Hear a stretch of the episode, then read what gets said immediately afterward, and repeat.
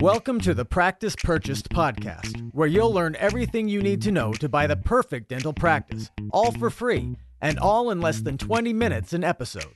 Learn more about your host, author, presenter, and coach to hundreds of successful dental practice buyers by visiting brian hanks dot com. Welcome to Practice Purchase, the podcast about buying your dental practice. We're talking in, we're in episode eight. We're talking about analyzing a practice for sale, and today we're going to talk about the qualitative aspects of buying a dental practice. This is everything that can't fit easily into a spreadsheet. You can't benchmark easily against other practices. Now, the truth is you have to have both. In episode seven, we talked about the numbers. We talked about profit and add backs and EBITDA, and we talked about all of the quantitative aspects of, of buying a dental practice. In this episode, we're going to talk about the qualitative aspects. And it's it's just a big mistake to only focus on one. Every once in a while, I'll have a buyer who comes to me and says, hey, I found a practice. These are the numbers. And we'll have a conversation about their goals, where they want to live. And and I'll I'll be blunt. I'll say, what are we doing even talking about this practice? You don't even want to live in this state. And so in my mind, it's a huge mistake to only consider the qualitative, and it's a huge mistake to only consider the qualitative. So these two episodes, episodes seven and eight, have to work together in tandem for you to find a great dental practice, the right dental practice for you. Okay, when you're analyzing a pra- the qualitative aspects of a practice, uh, the facts are that you can get a pretty decent sense of a practice from afar. Google Maps is amazing. Demographics reports are incredible. There's a ton of information you can find for free. You can find without physically needing to be there. Under no circumstances will you ever work with me and buy a dental practice that you have not physically been at for a significant amount of time. You got to get boots on the ground. You got to get into the practice, and you have to see what it is you're buying. Even if you in, you're in love with everything you see on paper, you have to see it physically, okay?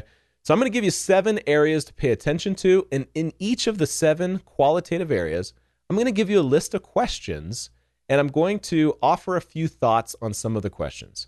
Now, out of necessity, this section, qualitative by definition, can't necessarily have benchmarks, and it's harder to say what is right for you versus what's right for another dentist in terms of your goals and your aspirations and how you want to practice dentistry and where you want to live. So I'm going to keep things a little more general here, but I am going to offer a few tidbits and little tips and tricks that I've picked up along the way that will hopefully help you as you analyze the qualitative sides of the practice.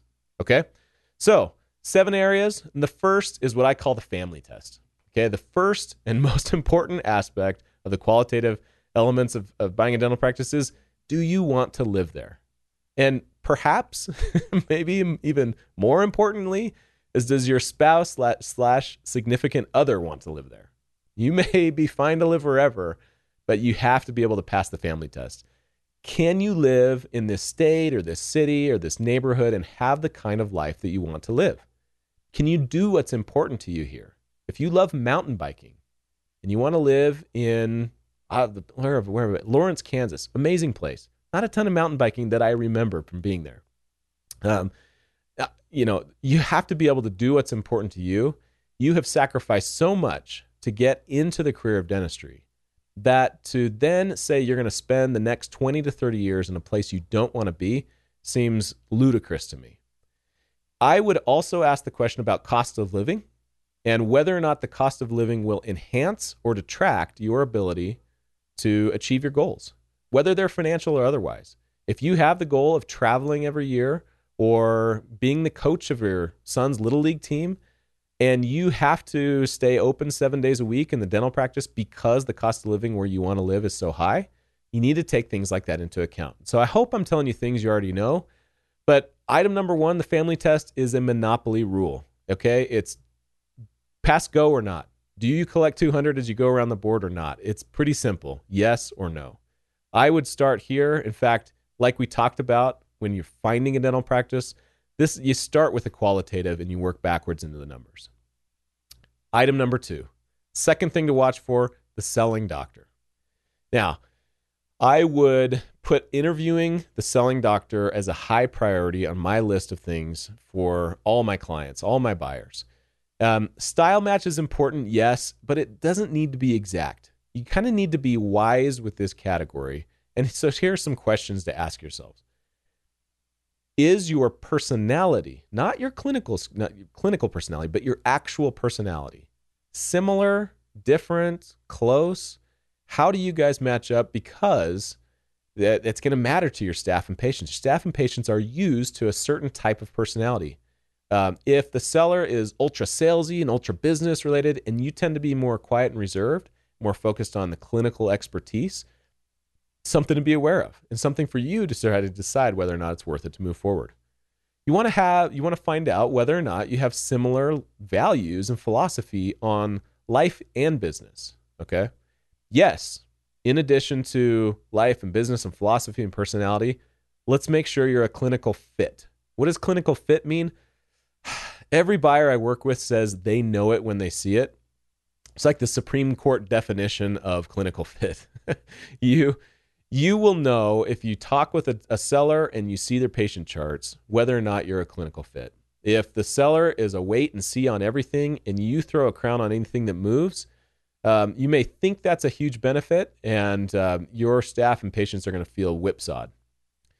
The other last piece that I would uh, recommend that you get a feel for with a seller is, do you feel comfortable with the seller's ethics, the types of things they do as a business person? There have been enough examples of sellers that I have helped buyers analyze where they just, everything else works, but the seller's ethics, and they have enough worries that they eventually pull out of the deal. I had one buyer that I was working with. He uh, found out three days after he bought the practice that there were a number of uh, state dental board complaints that had not worked their way through the process and thus weren't visible to the outside world. And the state dental board showed up on his third day of ownership and went through top to bottom, analyzing everything in the practice, despite the fact that the buyer had just bought the practice three days ago. State Dental Board didn't care. It was a huge headache. Okay, let's talk about area number three, a third area of focus on the qualitative side, and that is the the physical facility, the actual building, and what that looks like. There's really no substitute for physically being in a practice. You got to put some boots on the ground, because that reveals so much more than Google Maps. But if you're not physically there and you all you can do is look at maps and street view and those types of things, you can absolutely put an L O I in on a practice that you've only seen digitally. I think you can move forward. Take a look at the office. Take a look at the signage. What do you think of the physical appearance in and out? My, what I tell my buyers is, um, I just have a, I have a very simple test. When I look at pictures of an office, Um, I don't pretend to be an equipment rep. I don't pretend to be um, an expert on office layouts and what's ideal and perfect. I just say, does this look like a dental practice? Yes or no. And then I have a second level of test, and that is, does this dental practice look like it had, you know, it's been, it had work done in the last twenty years or not? And oftentimes the answer is no. Um, yeah, shag carpet. Anyway, you, you get the picture. Um, I would ask myself whether or not major changes are needed to the building, and and whether or not it's going to cost you a lot to update the practice to where it needs to be, whether or not, ask if there's sufficient parking. That can be a big deal, especially in urban areas. And then find out the demographics of the area. You can get those, you can pay for a report, or you can get a lot of those details for free um, through various web sources. And, and you can check out my website to find out about those. Finally, ask yourself, would your would you send your mom to this dental practice? If you can comfortably answer, yeah, she'd be fine, then chances are you're going to be okay too. I have yet to meet a buyer who is one hundred percent comfortable with the office and the equipment. So inevitably, there's going to be something you don't like. Don't let that stop you. Okay, let's talk about the fourth of the seven areas to pay attention to on the qualitative side, the equipment. And as we do this, I want you to be aware that there are tools out there. Okay, you can watch this process of analyzing a dental practice, both from the number side and the qualitative side. You can watch it happen in real time. You can, in fact, what I've done in the course that I've created was I, I give you the uh, the coursee, the person going through the course. I give you the practice valuation as if you're a dentist buying a practice. I tell you, hey, here it is. Read through it and take fifteen minutes and then come back and let's talk about this practice and how it works on the numbers and the qualitative side. And you get three examples like that if you go through the course, and you get to watch over my shoulder as I look at these practices in details, including, including the qualitative aspects that we're talking about here. There's a whole tab on the qualitative process, including, you know, some benchmarks and things to watch for. Um, check it out, practice purchase blueprint dot com. You get the first analysis is free if that's all you want to look at. It's uh, I, I it's there for you. Um, you don't have to pay a dollar. Uh, you can go check it out, practice purchase blueprint dot com. So the fourth area is the equipment. You um, this is kind of a, you know, can you perform the dentistry that you know you want to do? Does it does the equipment enhance or detract from your ability to perform dentistry? As if you're a recent grad or someone that's younger in their career, you're probably used to having the latest and the greatest. Uh, so don't despair if you're going to have to get some new equipment. That is normal. But just ask yourself, does the seller have the necessary equipment for you to be able to even do your work? If not, how much would it cost you to replace or buy new equipment in order for you to meet your own minimum standard of okay dentistry? Obviously, don't forget to ask, the equipment's right-handed or left-handed. And then if you prefer open bay versus quiet rooms, find out, you know, what's going on in the facility. And then, you know, ask yourself, what do you notice about the non-front and center dental equipment? The delivery units, the compressors, the vacuums, nitrous, et cetera. What do you see? Has it been up? You know, is it dusted off? Is it, you know, kind of grungy looking? Is it, does it look like it's been serviced recently? Um, One tip, especially with the equipment, is absolutely get in and see it yourself. But don't rely on just your own brain, your own knowledge of, of dental equipment. Um, call in a specialist, right? Uh, get an equipment rep into the practice with you. Now, this realistically couldn't happen unless you have submitted a letter of intent and you're doing your due diligence. So the sequence of events of getting an equipment rep into the practice probably means that you have submitted an offer and you've done an initial assessment of the equipment in the first place. So let's, that's good with equipment. Let's talk about area number five, the employees, the test, the, the staff, the team. This is a huge part of the goodwill you're buying. This, the team is huge. Could this, yeah, you know, this absolutely could be one of the most crucial pieces of the dental practice you're buying. Your, this is your family away from home, and um, you're going to need to meet them and assess them. Now this, again, kind of like the equipment and getting an equipment rep in, this is tough to do without a signed letter of intent. But um, think about these questions and whether or not you're able to answer them before you submit a letter of intent or after a letter of intent is signed. Be aware you need to ask and get answers to these questions. So ask the seller, what does the staff think about the transition? The seller may say they don't know, uh, but ask him to guess. how, how excited are they going to feel? Are they going to feel nervous? Will they be staying or will they be leaving? And um, I I love when buyers are brave enough to ask the question, if you had to fire one employee, who would it be? There's always one. And it's, you really sometimes have to push a seller on that. Um, and, and don't be rude about it. Um, I would ask the seller what they think about the current level of salaries, benefits, um, existing employment contracts, if there are any. Ask the seller what he thinks or she thinks. And ask why other staff members have left the practice in the past. What's the main reason given? Realizing, of course, that you may not get one hundred percent honest answers. Um, if you get a chance to talk to the staff, ask them lots of questions. Be a sponge. Ask them what they love about the practice. Tell them things you like about the practice, but then ask them if there are some things that they wish they could change.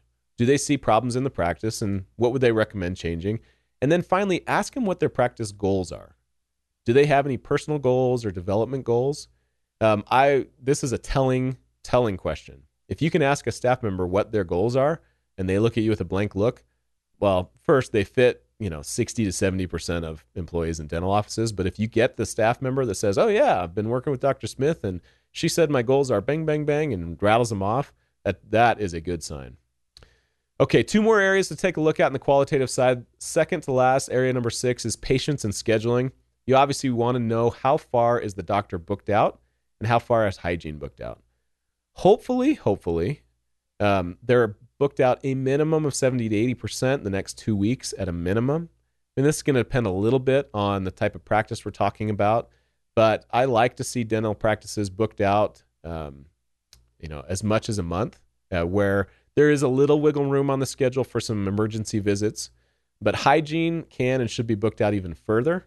If hygiene isn't booked out, um, you need to ask yourself why, and is there something that you know with reasonable certainty you could change to change that fact? Ask if there are gaps in the hygiene schedule, and ask what are the primary sources of new patients. And this, I'll tell you, you can ask that question, and a lot of sellers won't know the answer. They don't have a clue where new patients come from. If they have a vague sense, that's better than most, but still ask the question because you may be surprised with a good answer. Ask about internal marketing, external marketing, what's working, and ask yourself how you plan to attract new patients to this practice. Um, you can check out and get a pretty decent sense of an online marketing plan. If you remember, one of the first things I wanted you to look at was the actual office. But these days, almost, if not more important than physical visibility, is digital visibility. Take a look at the Facebook pages, number of online reviews, Google reviews, health grades, all of those things are important. And frankly, are low-hanging fruit in a lot of practices people are looking at these days. You can make some quick changes and see some big results. Area number seven is to look at the production and the patient charts. Um, hopefully this is a no-brainer. This tends to be the area that buyers are educating me. um, you are and always will be the expert on your own skills and how they line up with the uh, you know the type of production reports you're seeing in a practice for sale. You obviously you do want to know what percentage of active patients pay with cash, uh, fee for service, P P O, Medicaid. Uh, get it, get some reports and find out for sure. Uh, vague percentages from a, a seller may be okay pre-L O I, but post-L O I you need to have some exact numbers. Find out what percentage of total income comes from hygiene. twenty percent is a minimum. I'd like to see twenty-five or more, but that can depend a little bit on the style and of practice we're talking about. Um, I am always surprised that buyers need to ask this question, but ask if they have digital or paper charts. There are still quite a few paper chart offices running around out there. Looked at one today with a dark room, which was amazing. And, um, you know, fi- see if you can actually get into the patient charts. You you won't see the patient charts unless you have a signed L O I and probably a bank loan locked in. But try to get a sense of patient charts. Um, look at, if you remember your statistics class, an N equals thirty is a minimum sample size to be able to tell uh, about a population. Look at at least thirty patient charts. See if you can read the notes, if you agree with the notes. Uh, it's going to tell you a lot about the practice. Um, last tip that I'm going to give for you is to treat the office as if you're a patient. And this is, uh, you know, call the office after eight p.m., see how fast and if you get a call back, what the experience is like, how friendly the person is that calls you back, and how quickly you're able to see the office or get into the office. The seller tells you they're booked out. Oh, man, I'm booked out four months. And you call and you say, you know, I'd just like to, new patient, just hoping to get a cleaning, x-rays. And they say, hey, we've got plenty of open spots. How about tomorrow? How about the next day? And that's something you could ask about. Um, but it's it's a decent proxy to treat yourself, to, you know, call from a different number, but call the office as if you're a patient is a pretty good proxy for some of the qualitative aspects we're talking about today. Lastly, this is a complex process. If you just have a simple question you want to ask me about the qualitative aspects of, of analyzing a practice for sale, you're always welcome to email me directly, Brian at brian hanks dot com, Brian with an I, at brian hanks dot com. Please tell your friends about the episode and leave a review on iTunes. It really helps others find the episode. And uh, thanks for spending time with me today. Thanks for listening to the Practice Purchased podcast. For more information about Brian's best-selling book, How to Buy a Dental Practice, or about the Practice Purchase Blueprint course, visit brian hanks dot com.